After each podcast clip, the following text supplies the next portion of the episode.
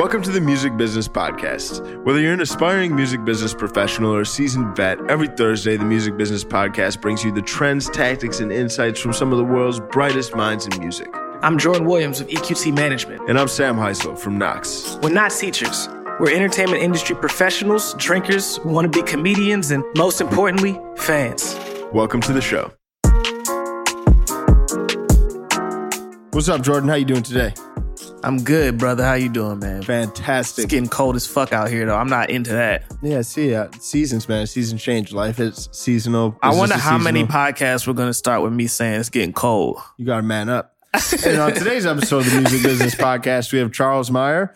Um, Charles is a talent buyer at Lifestyle. Livestyle is one of the biggest live event production companies in the world. Um, they've put on events with, uh, they have a lot of different sub brands as well as just festival brands. So some of the ones that you guys may be most familiar with are Made Event, Electric Zoo, All My Friends. Uh, one of our past guests, MJ, uh, who runs a company called Sear Assets, also does a lot of marketing for a lot of the LiveStyle events, including Electric Zoo Made Event. So, uh, world's just getting smaller every day on the Music Business Podcast. Yeah, man. With that said, really excited to dive into today's episode with Charles because to be on the side of the table as somebody that's making the decisions as to who they want to book at these major festivals, at different shows, different major venues is really interesting, right? Because I know a lot of listeners are actual artists or artist teams.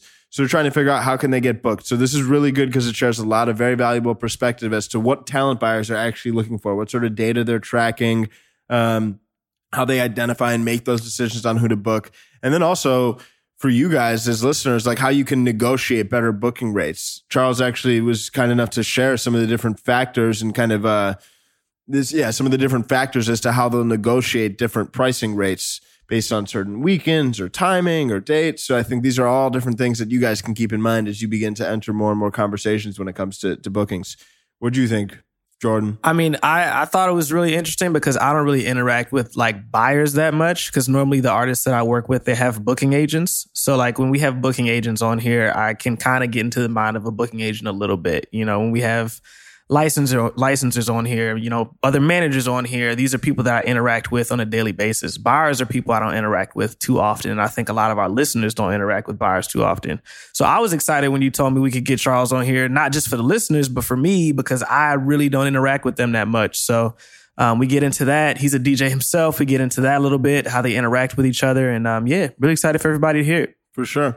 And always grateful in the space of live event promotion. Uh, we record our podcast here at Bandsintown Studio in New York City. And when it comes to promoting live events to um, Bandsintown is just an incredible app. It's a great, great way to interact with your fans, notify them about upcoming events in key markets. So if you guys haven't already, definitely check out Bandsintown. I know Jordan uses it very actively for all the artists he manages. Um, Every day. I have to use Bandsintown literally when we're done recording this. Literally. Scheduling, scheduling and announce tomorrow for an artist via Bandsintown. There we go. Well, without any further ado, let's jump into the show. Charles, what's happening? Welcome to the show. How you doing tonight? Um, I'm really good. Thanks for having me. Very excited to have you on. I think uh, you have a unique perspective on the other side of the table. We definitely a lot of our listeners are artists or artist teams, and I think uh, always focused on helping them grow in tactics and social media and this and that. But I think uh, live is such a critical component and really diving deep into the perspective of kind of the talent buying, uh, the through the lens of the talent buyers would be super exciting for our audience. Yeah, I hope I can provide some insight. yeah, Yeah, I- us too, Charles. He's like, actually, I don't know what you're talking about. I don't know who you thought I was. I mean, honestly, I still I consider myself like uh, still very much learning. yeah, I'm very much under the wing of my mentor in the talent buying world, and Mhm. um, yeah, I don't consider myself to be like a genius, but Totally. I do like to talk to my Nice, friends, nice. drink wine. Here we go. Here we here we are. Nice. Um, cool, man. So for starters, I know you work with LiveStyle, uh, and I think there's a lot of different like event promotion groups and companies. Um, can you just talk and set the stage as to kind of what LiveStyle is as an entity and some of the different properties or event series that are most popular? Yeah, definitely. It's actually a pretty interesting story. Um, I mean, most of people, most of the people in the industry know that it's uh, formerly known as SFX Entertainment, which uh, was created in 2012, 2011, 2012, when a man named Robert Sillerman decided to um, try and buy up as much of the dance music industry as he could all at once, um, and put it all together into a company. Because he did this back in the 90s with the rock world, and he thought he could do it again, no problem um, didn't turn out so great. Um, actually, three months after I started at SFX, we went in, into bankruptcy. Wow.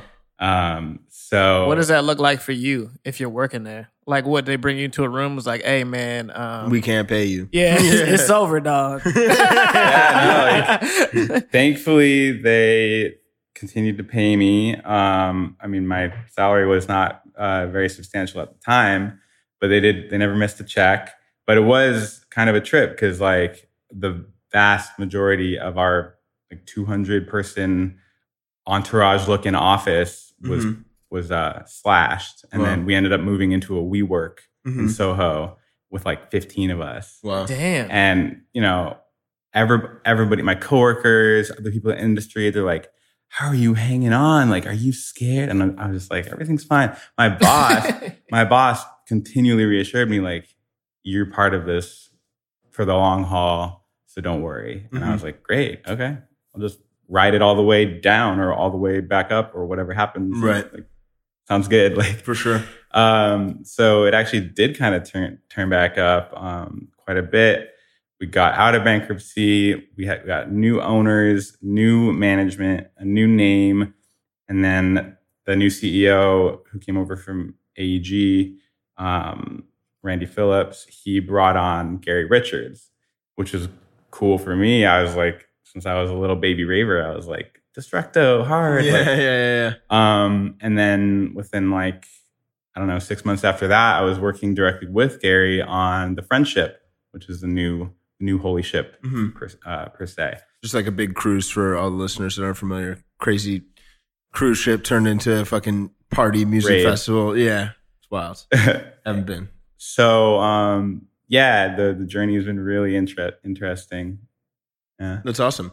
So as far as some of the LiveStyle properties, because even like you mentioned AEG, and it's like you have a lot of these like behind the scenes brands that fans aren't necessarily familiar with, but these are some of the biggest movers. These these these behind the scenes entities are some of the biggest movers and shakers responsible for throwing some of the biggest parties and event productions around the world. So what are some of the like brands or party series that are? I mean, aside you mentioned uh, friendship.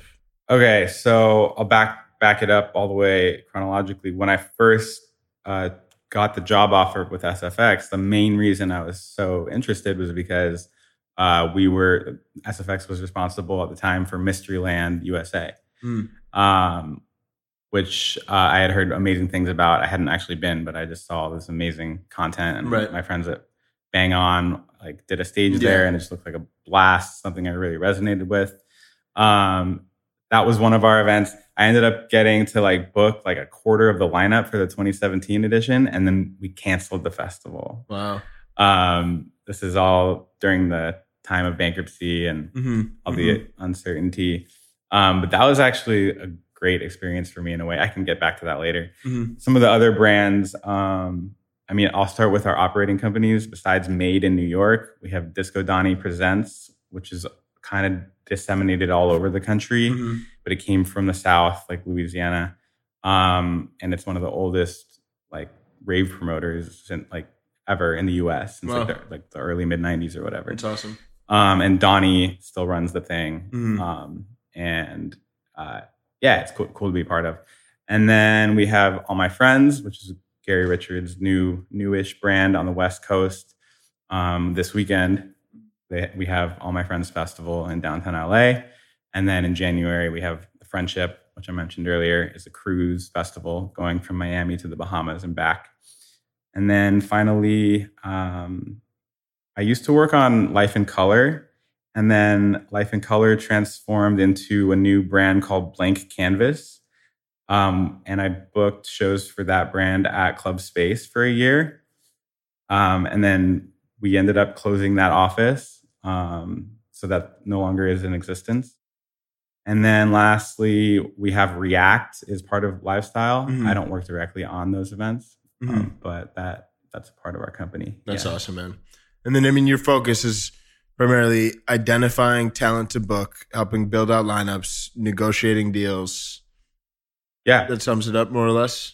Yeah. Anything else? Well, I should say, um, I my bot like my direct boss, um, he really runs point on all of our festivals and has me like help administratively Mhm. advise him on some of the artists and like the, Mhm. the running order and stuff um, and has me like fill a few slots on my own um, as for my own full on like my own projects i'm doing more club size shows Mhm. for disco donnie as well as for made in new york Cool. and i was doing them for all my friends in, Mhm. in la for a while um, but we kind of restructured and they got some they got a buyer locally to Cool. work uh, physically in person with gary That's awesome. Yeah. So it's interesting because it's kind of like a A and R when it comes to like finding talent for a label, except you're doing it from the live perspective. Yeah.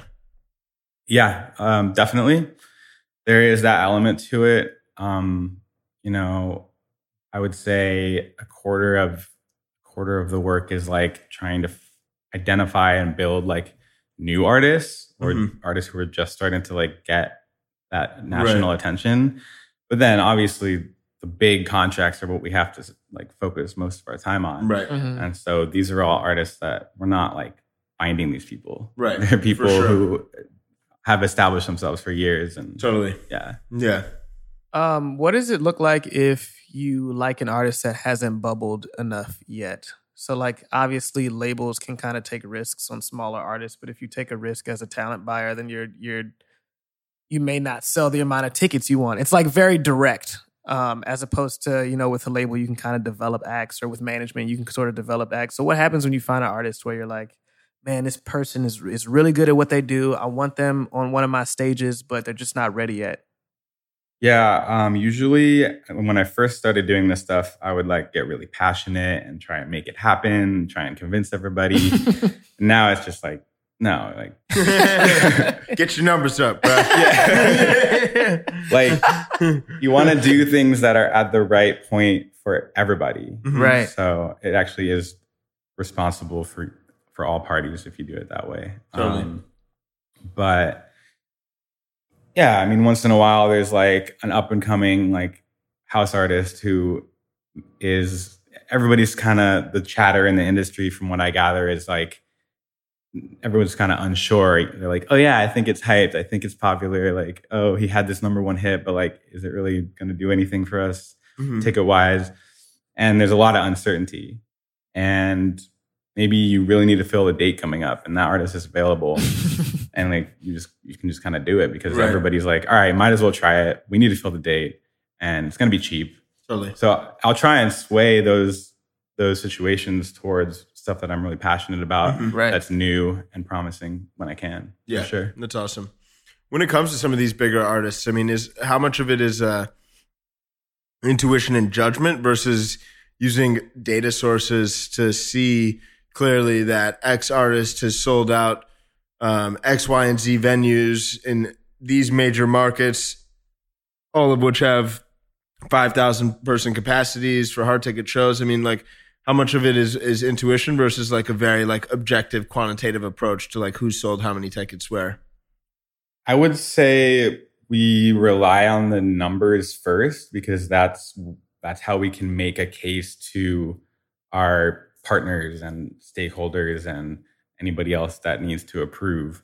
Um, and then where there is uncertainty, that's when the intuition can come into play Mm. more often Right. than not. right Yeah. right right right for sure I know in um in my experience as a manager in terms of booking, for example, one of our clients is going to Europe next year, and the size room that he's able to book is very very tied to the size that he did the last time he was there, and if he sold it out, even though he's got so much content coming out, you know, the stuff that he's doing is great. It's like, well, what? How many people came out to buy tickets?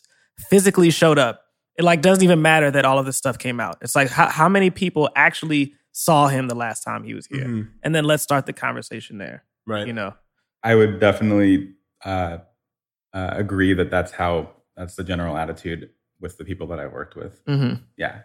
Because that's how you like because if you're going to take that risk like and then the show loses money and everyone's looking at you like why did you think he could sell double the tickets this time? Like, like, did you just think like magic just happens? you know?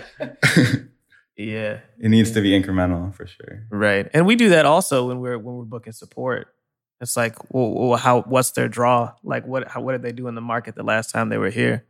It's Yeah. it's it's Yeah. it's a little bit less in my experience than like signing someone to a management contract or signing someone to a record deal. It's a little bit less of that and more of like, well, what did they where's the proof? Right. Is is how it feels to me at least. Yeah. You know. Yeah, every, everybody says what's the history? What's the ticket history? Check Right. the history. Right. It's yeah. And I didn't know that's how it worked at all until, you know, I started like doing this 4 years ago or whatever. Yeah. And it actually kind of makes sense if you think about it.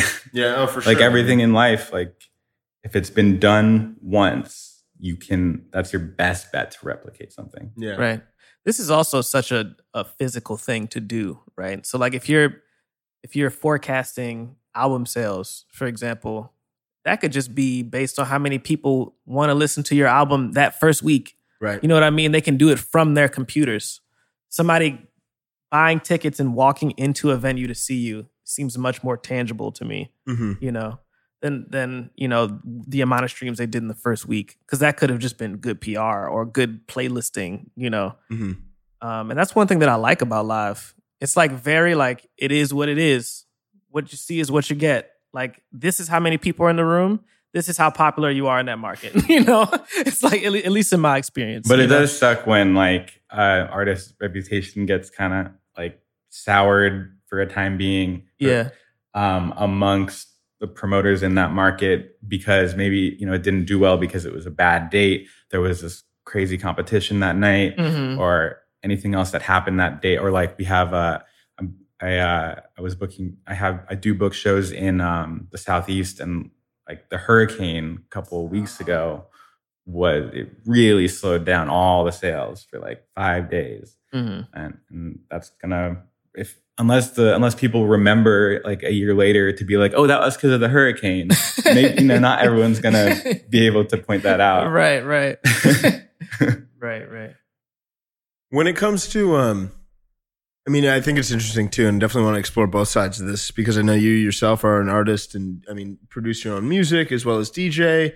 Um, as somebody that both looks at booking talent as well as you trying to build up your own brand and understanding that, um, like from the talent buyer perspective, you already alluded to this. There's times where it's like there's this artist you're super passionate about that like the numbers just aren't there. It's kind of hard to make the case. Like as an emerging artist, what are what do you think is important to like really focus on so you can build that momentum? Because it can be hard to you have the ambition of booking these big shows and getting booked for these big shows, but you might not have any booking demand right now.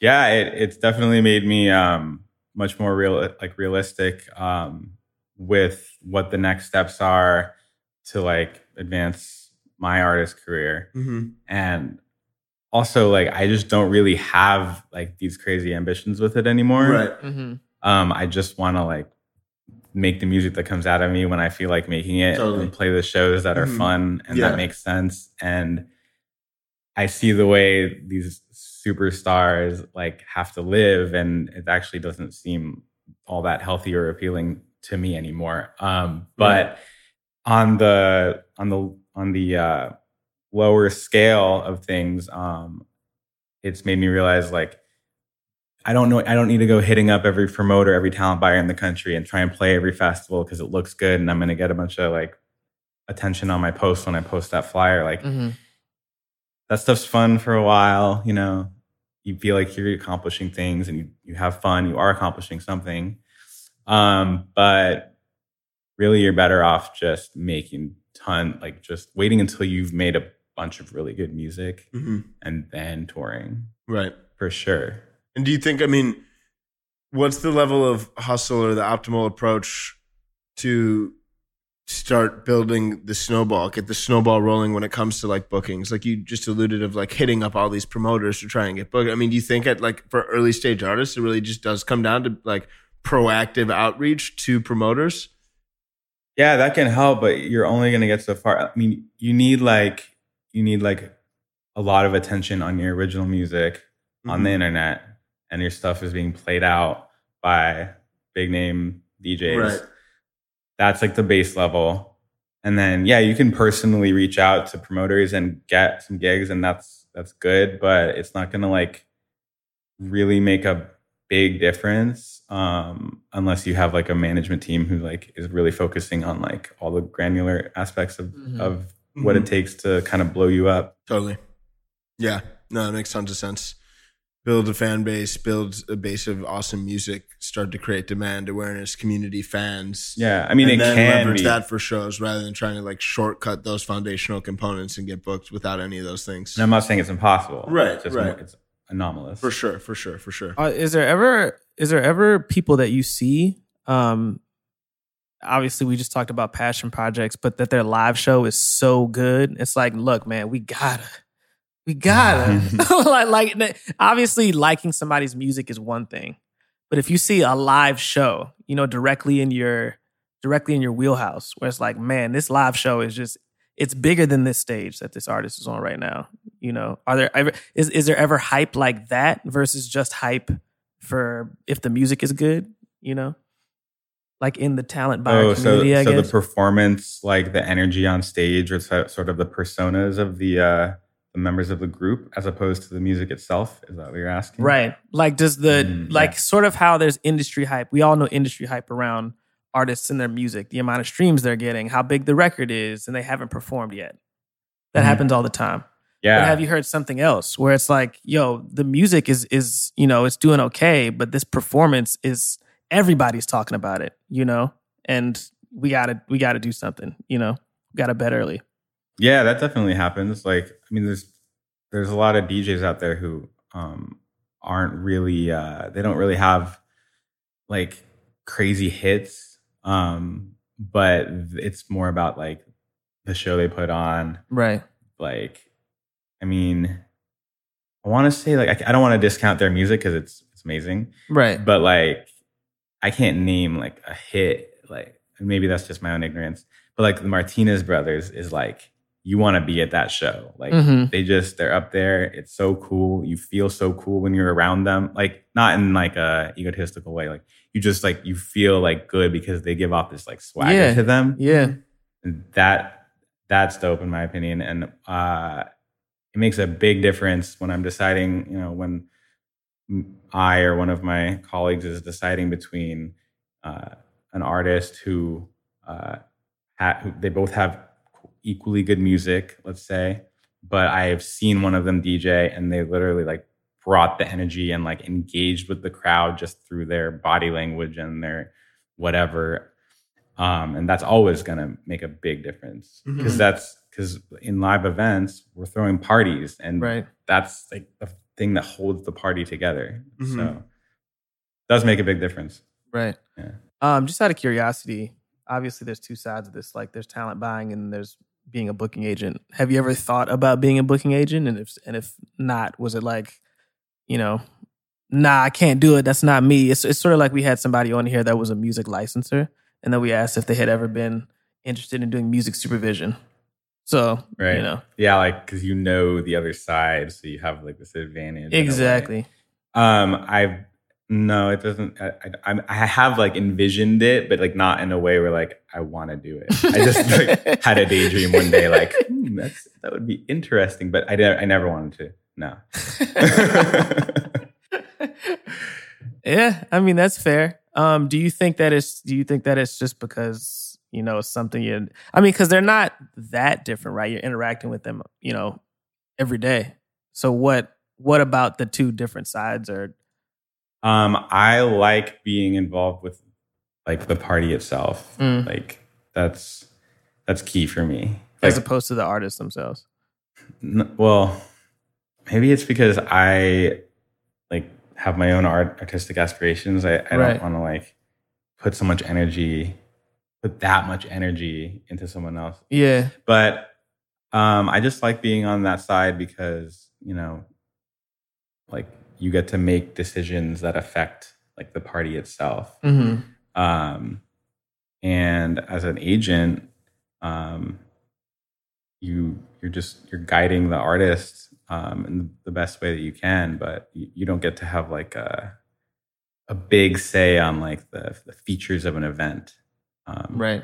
maybe in some cases you do if your artist has his own his or her own like event concept but and then number two i i mean anyone would probably agree that it's just more enjoyable to be on the purchasing side Uh-huh. than having to sell something Yeah. Yeah. we have to then turn around and sell tickets but that's the marketing department Right. you just out here spending money. Like, Whose music am I What's fucking the- with what's the today? budget? Yeah, what's the budget? That's tight. Great point. Yeah, that's cool. Um, when it comes to like billing and uh, like flyers and even festivals, there's this behind the scenes battle of like clout chasing for how far up towards the top your artist name is. And like I know even behind the scenes, like shit can get ruthless at times. Like you really gonna put this guy ahead of me? Like what are you talking about? How do you guys approach that? Like is I'm it glad, is I'm it that's I mean how you would sound. I'm glad Yeah. you did a short reenactment of how you would sound if you were if, if you were booked in a festival in a line that you didn't like. You, that's how you gonna play me? You gonna play me like that? I can't wait till Sam does that in person. Yo, will you be my manager You gonna play my artist like that? so uh does it uh, going back to when we had the little conversation around this balance of kind of leading with the objective quantitative side of how many tickets an artist is selling and then coming in to supplement that with like intuition around how hot an artist is are you taking that same kind of rationale to how you rank the the lineups and the listings Yes. Um, having like empirical data to support the case is crucial.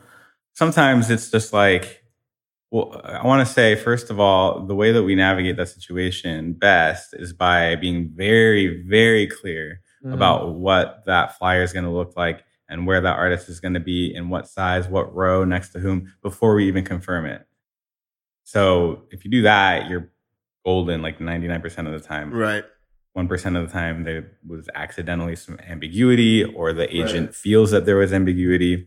Has an artist ever sorry to interrupt, has an artist ever wanted to switch with another artist that then wanted to switch back? like like it was like Never two seen artists. that. Okay, yeah. Oh, was- you mean like one of them wanted to be lower and the other wanted to be? I'm saying like, let's say me and Sam are next to each other, and I'm like, "Yo, Sam." I mean, I'm like, "Yo, wh- Charles, why is Sam ahead of me?" And then you like, "All right, we can switch." And then Sam's like, "Yo, what the fuck? Why is Jordan ahead of me?" Where it's like that close, you know? Because Yeah. I've been on the side of it where, as a manager, I'm like, "Yo, man, why is this in in the in the situation that it's in right now? Let's switch it up a bit." But I've Jordan's never, so much more political never- than me how you gonna book my artist but I've never thought of once things switch, if all of a sudden you're um, making another group of people unhappy or another Yeah, it manager has a, like it has you know? a, a domino effect. Right. So we don't like to make any changes if possible. right. Um, yeah, that can happen. So, yeah, best case scenario, everybody agreed to exactly what it's going to look like beforehand. Sometimes we'll even mock up the flyer before we confirm confirm the Mhm. booking and show them that way. But if you mock up the flyer, are the people on there people that you've given offers to, or other people that are already confirmed? Um, we'll, we'll put the confirmed ones, and we might put the ones who are still pending, and just note like these are pending. These are pending. Yeah. Word. Cool, man. Do you want to talk and dive into your own uh, musical, like your your kind of career and the, the flip side as like a producer and DJ and the artist side? Um, can you just talk for starters, just a little bit about kind of like the the brand, the project, the intention, the vision you currently have for that? For my artist profile, Exactly. Um, yeah, I mean, so I've been producing since 2009 and DJing since 2007. And um, I started, I've had three aliases, uh, or I should say two aliases and one non alias because it's my real name. um, so at first I was making like kind of more electro, but not like not big room and not like complextro, but like the kind of like glitchy, bouncy electro that was popular back then. I mean, some of us called it fidget house, um, which pretty much is like what bass house is now, but bass house Mhm. is just like more banging. Um, and then I'm 2015, I like decided to make a full switch um because I was already playing like 25% tech house in my Mhm. sets. And and then like just a number a series of experiences led me to just want to like do only that. Um so 2013 to 17, it was like straight up tech house, mainly like European tech house. Um and some techno. And then 2017, um, actually, our mutual friend MJ, Michael Julian, Mhm. uh, Past music business podcast guest. Check that out. Go ahead. he uh, he was like, he was like, okay, so my, my alias at the time was eel rack, um, which is just a word that nobody can understand or spell. So it was not probably not very effective alias to have. Um, MJ was like, you need to be Charles Meyer. You need to be Charles Meyer now. Mhm. Trust me. I've been in this industry That sounds like decades. Yeah. I'm- yeah, that sounds like I'm marketing director, Charles Meyer. That's it. Mhm. And I, it took me like four months said, from him it." planting that seed in my head until I finally was like, Yeah. yeah, yeah, yeah. um, anyway, but the the music didn't change at that point. I was just doing like what I what I was feeling at the time, Mhm. um, and I still am. But I will say that lately I've gotten much more like like I I I, don't want to just do like only European tech house. Um, I've kind of like opened my mind back up to like whatever I'm feeling. Mhm. So I'll play stuff that's a little more electro-y sometimes. Bass house, I'm happy if I like the track, I'm happy to play it. Um, and then I play a lot of tech house and like party tech, whatever you want to call like, you know, the the big sort of like tech like techie bangers that are like popular in, in the US right now. Right. Play a few of those. Nice. Or like stuff on like Solardo's label, Mhm. just groovers. Right, right, right, for sure. So when it comes to, I mean, balancing, I mean, do you feel like uh, you're able to put time and you find a lot of fulfillment about having that as a creative outlet? I think a lot of times it's interesting um, because a lot of people are like working in the music industry and like love music so much that they've dedicated a large part of their professional life towards the industry, but they still are like lacking the actual like creative outlet. I mean, you feel like this really helps you tap deep into that and express yourself that way? Does you being an artist bring a sense of deeper fulfillment to your life by having a creative out? Oh yeah, definitely. I mean, that's that's why I do it. Like I can't not. I have like this constant like compulsion that I have to like be working on something like Mhm. musically.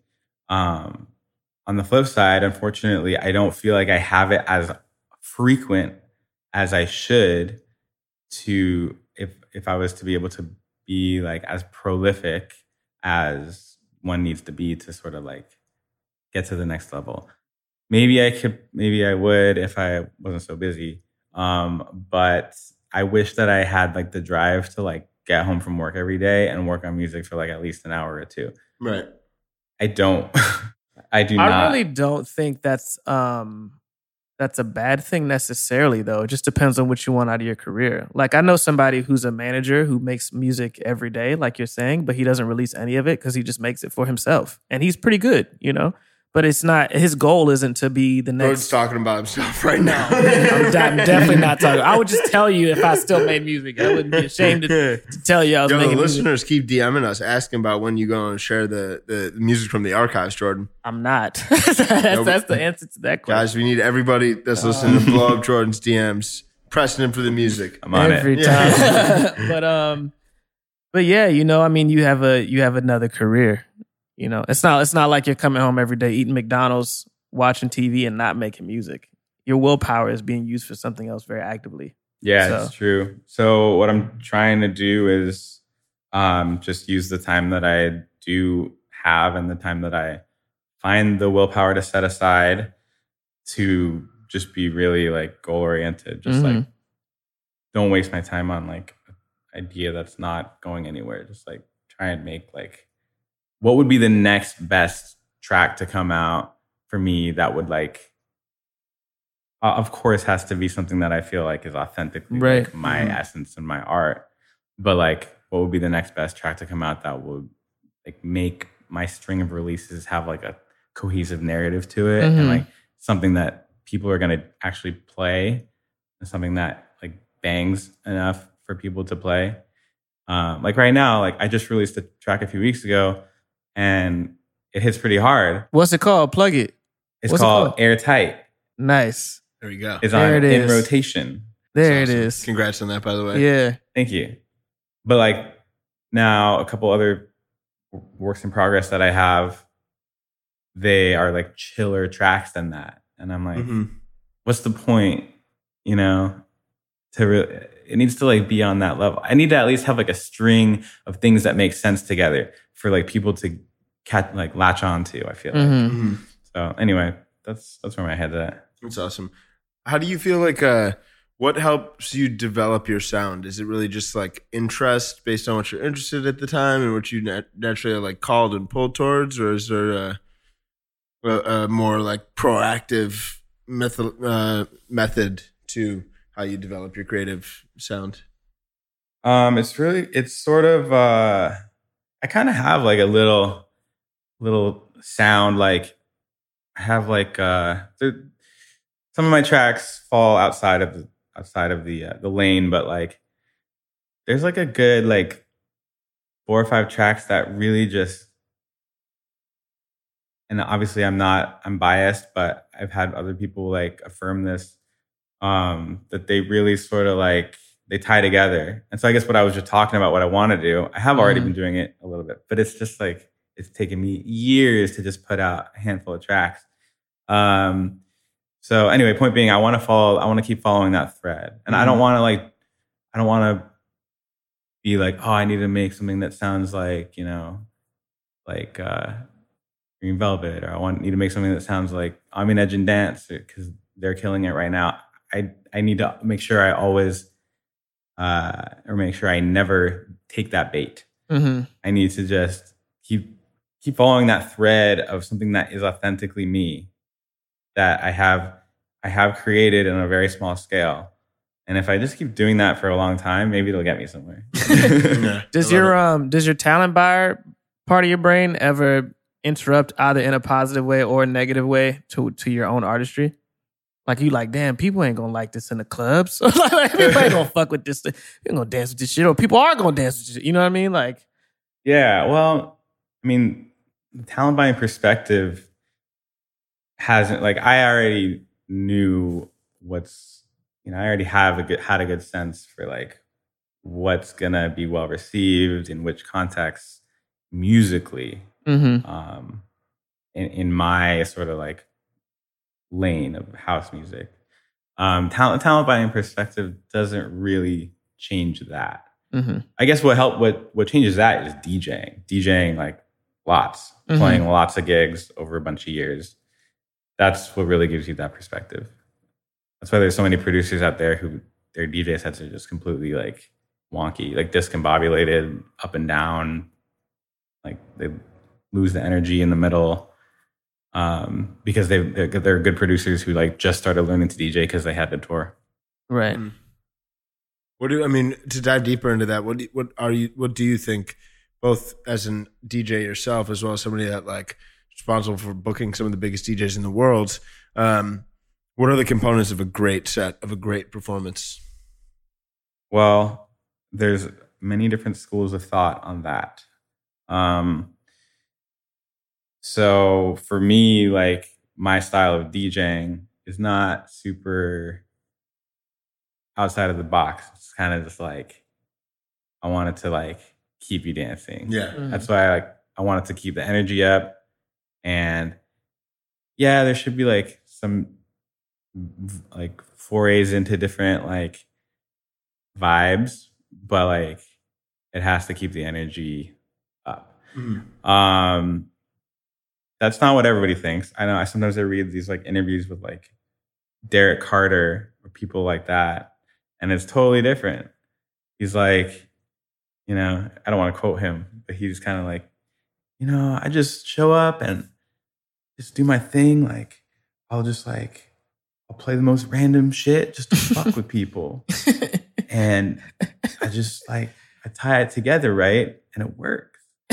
and, you know, like he, he he's the kind of guy who can do that and he can he can play like he can like drop the energy in the middle. People trust him and that's like something that he's built up. Um so there, there's just different ways of looking at it. Um sometimes i have my mind blown by like the things that people do in their sets that i never would have thought of. Mhm. um, and that's nice too. Yeah, for sure. When it comes to going back to the talent buying side, um, negotiations, I think we who we were talking about with this certain manager, I can't recall who, but the notion of um, and I mean, I was even speaking with an agent at a very reputable agency about like what's the like standard price for this artist? What's the standard like booking rate? He's like, that's just way too blanket of a like. There's no blanket answer to that question because whether if it's a festival, depending upon the market, rates are so variable based on all these different factors.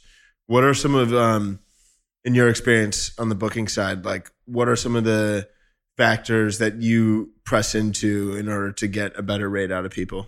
now we're venturing into the like trying to get secrets out of me territory i think Yeah, if we don't have to, you don't, you don't have to share. You know, these are trade. no, I'm, I'm playing. Um, I mean, yeah, I'm not like trying to take advantage. Right. Um, but you need to be cognizant of the different factors at play. Um, if it's like a holiday date, the fee's going to be inflated. If it's uh, a weekday on a non-holiday week, fee's going to be lower. You got to make sure you change that. Like, yeah, a lot of people like sometimes people will put in a, a, a an offer for a mutually agreeable date, and uh, they won't specify which day of the week it has to be, and then all of a sudden they confirm it on a Thursday for the same fee that they were trying to pay for a Saturday without thinking about it. Not smart, Right. um, let's see what else. That's all. Yeah, I mean mind. that stuff's super helpful though too, because even as a on the artist side, like if you're getting booked for a Friday, you should be talking like, "Yo, this is a Friday. I know you got like this is a big night for you guys. Like, run it up." Well, I think some of that stuff, though, at least from my perspective, when I was like really early on in my, I mean, I'm still really on early on in my career, but some of that stuff you just kind of know, you know, like how many people am I going to be able to get into this room, or not me, but my Yeah. my client, you know, But to the or ex- based on what yeah. day of the week it is, For sure. you know? but being able to identify specific factors and speak in the direct language of the promoter Mhm. and press into these decision making factors that you know are on their perspective can really help you like negotiate in a very nuanced way. right, totally. right, Yeah. Um, if there's if everybody's aware that there's big competition on that night, same genre of music in the same Mhm. city, um, that could be a case for as, as a buyer, like, hey, we'll do the show because you need this date on your tour, but like it's risky and we need you to like or the deal, will be different, right? Mhm. Like I've seen shows with the guarantee was zero. It was oh, it was door deal. yeah, it was just it was just a door deal. you Mhm. know, because it's like uh, this is like a pretty big risk. But if you're down to do it, we're down to do it. There's a big upside, but we Mhm. both have to take that Yeah. risk. You know? I like those deals. It's like I'm sure Beautiful. you do. Yeah, yeah. not just for me, but like just like on like for humanity. It's just like teamwork. Yeah, Yeah. yeah, because it's on both of you. you know? yeah, I feel At like there's point. this like weird issue where it's uh artists don't take enough ownership in marketing their own local shows sometimes. They get booked and then it's done. Now the marketing is handed off to the promoter and they hope they sell it out. right, but that's kind of the promoter's job, though. It depends. It depends on what show it is, right? So, like, Yeah. if somebody books a Coachella or something like that, the artist, it's funny because the artist probably will say they're on Coachella a million times, but Coachella's probably going to sell out no matter what. Right. You know what I'm saying? Right. Um, but if it's the first time an artist is playing in Tokyo, Japan, like they're Mhm. going to push that more than, I don't know, a, a city in the middle of their For in sure. the middle of their tour Yeah. that's not really gonna move. It could we, we, we you know some of those shows you could even cancel. So it's like how, why why even push the show if we could cancel it? And not Yeah. even like it would barely it would barely move. It barely give the artist or the team any money anyway. For sure. You know what I mean? Yeah, I mean, it's it's, just context. it's interesting for us because in my for- opinion. No, I totally agree. I mean, I think it, it does boil down to the specific show and identifying priority shows. And I think even for you guys too, is you guys are like looking to evaluate how much we should pay or if we should book X artist for this big show. It's like you're looking at, you're not looking at how they're showing like random, like Oklahoma or this like secondary market did. You're probably checking, I mean, you're booking shows in New York and LA. It's like, how did they perform rel- in other hard ticket shows in those major markets? So yeah, per your point, Jordan, it's like identifying those those key shows and key markets, and even for Black Coffee and um, like other artists we work with for Black Coffee, like there'll be certain shows where we go so hard, like there's we're creating original trailers to help promote the show and giving them to the promoters. The promoter can run them as ads. We're running Damn, ads on our own that's crazy. perspective. Yeah, for That's sure. Because I think it's like, yeah, it is the promoter's job, and I that's fact hundred percent true. But as it's an artist's career, and this is a stepping stone. I So agree. you don't want to completely But you also, you know, you have to, you know, what's your goal for the show? Is the show to sell out and then to get another show afterwards in the same area, or is it to make money from that show? Because if you put all of this money into marketing, what Yeah. what's your green? What's But your you're green building something. like? You're Yeah. you're building something mu- potentially much bigger and Totally. much, have, with a much bigger payoff later. yeah. Right, but why, it depends on the it depends on the show. So like I have an artist We who agree is on that. yeah, I, it, I have an artist who has a show in Omaha, Nebraska. We, So yeah, yeah. it's like yo, part. like no, for sure. Per our point, it's like identifying what those priority shows are, right, and then leading into those, and then yeah, and then there's, so many It's factors. like you at trying to play, get a bag, you're trying to sell it out. Like, Right, exactly. And then I think it's like, sure. I mean, if if you don't even have the money to reinvest and you like really need the money off that show, obviously you're not gonna be able to double down there. But yeah, per, like that point, Charles, like you really are building this foundation that creates more demand where then you can get that much higher booking rates next time around. Like other promoters in these secondary markets are are taking note. They're like, damn, this dude really sold out this venue. I mean, and to your point, like at some point you have to be responsible for everything that happens in your artist's career, right? So like if Yeah. the promoter isn't doing their job, like you can't just chalk it up to the promoter didn't do their job. right, totally. And then and then you lose that you lose that, you know, Yeah. leverage for the next and even, opportunity. Even too from the you artist know? perspective too, like sometimes a lot of it too is pressing promoters on their marketing plans. Oh no, it's always that. Yeah. literally, Yeah. literally, as a at least from my perspective, what I've done, it's always like, what does the marketing plan look like from the moment we confirm the show? Like, you know, th- sometimes two, three months out from the show. Mm-hmm. It's like, what is what does the marketing plan look like? Okay, we get ticket sales every week. So at the end of every every Friday, if I see this, if I see this market not doing well, I'm like, yo, promoter, knock knock. What does the marketing look like up until the show? What are the Right. ads that are gonna go out right before the end of the show? right. You know, It needs to be all hands on deck for Yeah. sure from both sides. Totally. unless it's like Red Rocks, they'd be selling out every show. Red, Red, Red Rocks doesn't doesn't even matter who's playing. They uh, they you know, when I was at the venue, they were like, yeah, they, yeah, they we sell out every night, no matter what. Like we don't even have a marketing. Yeah, yeah, yeah. exactly. Great The- place to We're be. Red yeah, Rock. the stadium is the marketing plan. Yeah, like, that's that's it's awesome. just beautiful. It's fun. Um, what do you think makes a great party? Some of your favorite experiences to getting bigger than just a DJ set, but just when it comes to like creating an awesome atmosphere. It's getting all the people there or as many as possible to feel as loose as possible. Not, I, I don't want to say like wasted. To I don't wanna say, like, the party. drunk, but, like, right.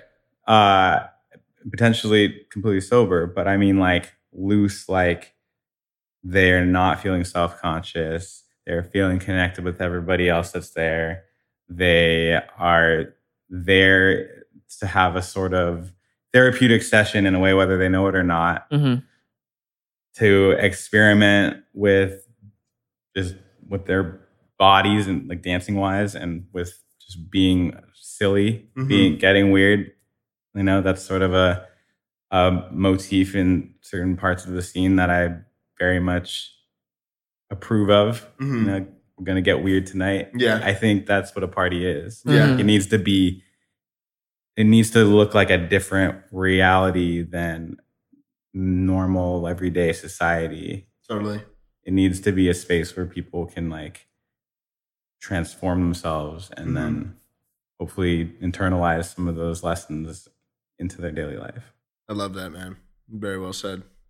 Definitely resonates a lot with some of the, the best events I've been to, or it really does. Uh, I think we, it's interesting because there's um, there's an artist that wears a mask and um, just anonymizing it a little bit. There's a lot of masked artists, Yeah. but from a, from a marketing standpoint, we were actually like brainstorming around what is the, the value of the positioning of this mask because sometimes they even throw parties where there's a mask. It's Claptone. They throw the masquerade, and we were speaking about the. Uh, but the fact that people are able to put on a mask to some extent enables you to take off the masks that you're typically wearing in a day to day basis, which I think just goes straight to that. Like you're enabling people to peel out these different layers of social conditioning and that they have to act a certain way and really kind of get in touch with just true expression and this like raw sense of expression and joy and some level of hedonism. But I mean, hedonism in its essence, too, to a large extent, is just being like fully present and embracing life for all it is in the very moment. So I think that itself is very powerful. Right. Amen. Yeah, yeah. yeah. And Let's, it can be- party. And it can be so Let's it's take shots. it's funny how simple it can be to make that happen. Mhm. Just hand out masks. Yeah. Or just send out your if you're Elrow, you send out your characters to just literally get on some stilts and just like s- Go ape shout silly things in the crowd like amongst Yeah. the crowd. right. And everybody's just like, oh my God. Yeah. yeah. no, that's true, man. Well, um, thank you so much for coming on, man. Really appreciated this. All super exciting. Um, can you tell people where they can find you online? Um, yeah. Um, my Instagram is at Charles Meyer Official. Um, my Meyer is spelled M E Y E R. Boom. Check it out. Airtight out now. Um, thank you, man. Yeah. Really appreciate this. Thank you guys. Well, goddamn. I knew you was gonna say that. I knew you was gonna say goddamn. I almost took it from you. I almost was about to be like, ah damn. What'd you think? No, man, it was great. It was great. Like I said, I was really, I was really interested in that before he even started speaking. I really don't know how talent buyers think. I also think it's super interesting to put on an event versus booking, trying to be booked for the event. Like I'm usually putting my artists onto events, trying to book them on events. I'm not usually the person that books the artists for the events, obviously, because I'm from, I come from the management perspective. So Mhm. to get to get a viewpoint on the other side of things was super interesting for me. Yeah, for sure. Super grateful to have had him on. Definitely learned a lot. Focus on building up your fan base. Start playing small shows in local markets. Build that core fan base. Drive streams on your music, and then maybe Charles will book you one day. Yeah, maybe. And take care, take care of your fans that come to the shows. These fans that come to the shows, they're going to be the ones that really drive your ticket sales. Mm-hmm. I think something that Charles went over that was really important and that I sort of brought into the conversation is that the touring space is very how many tickets did you sell the last time you were in this market oriented? Mm-hmm. That's that's it.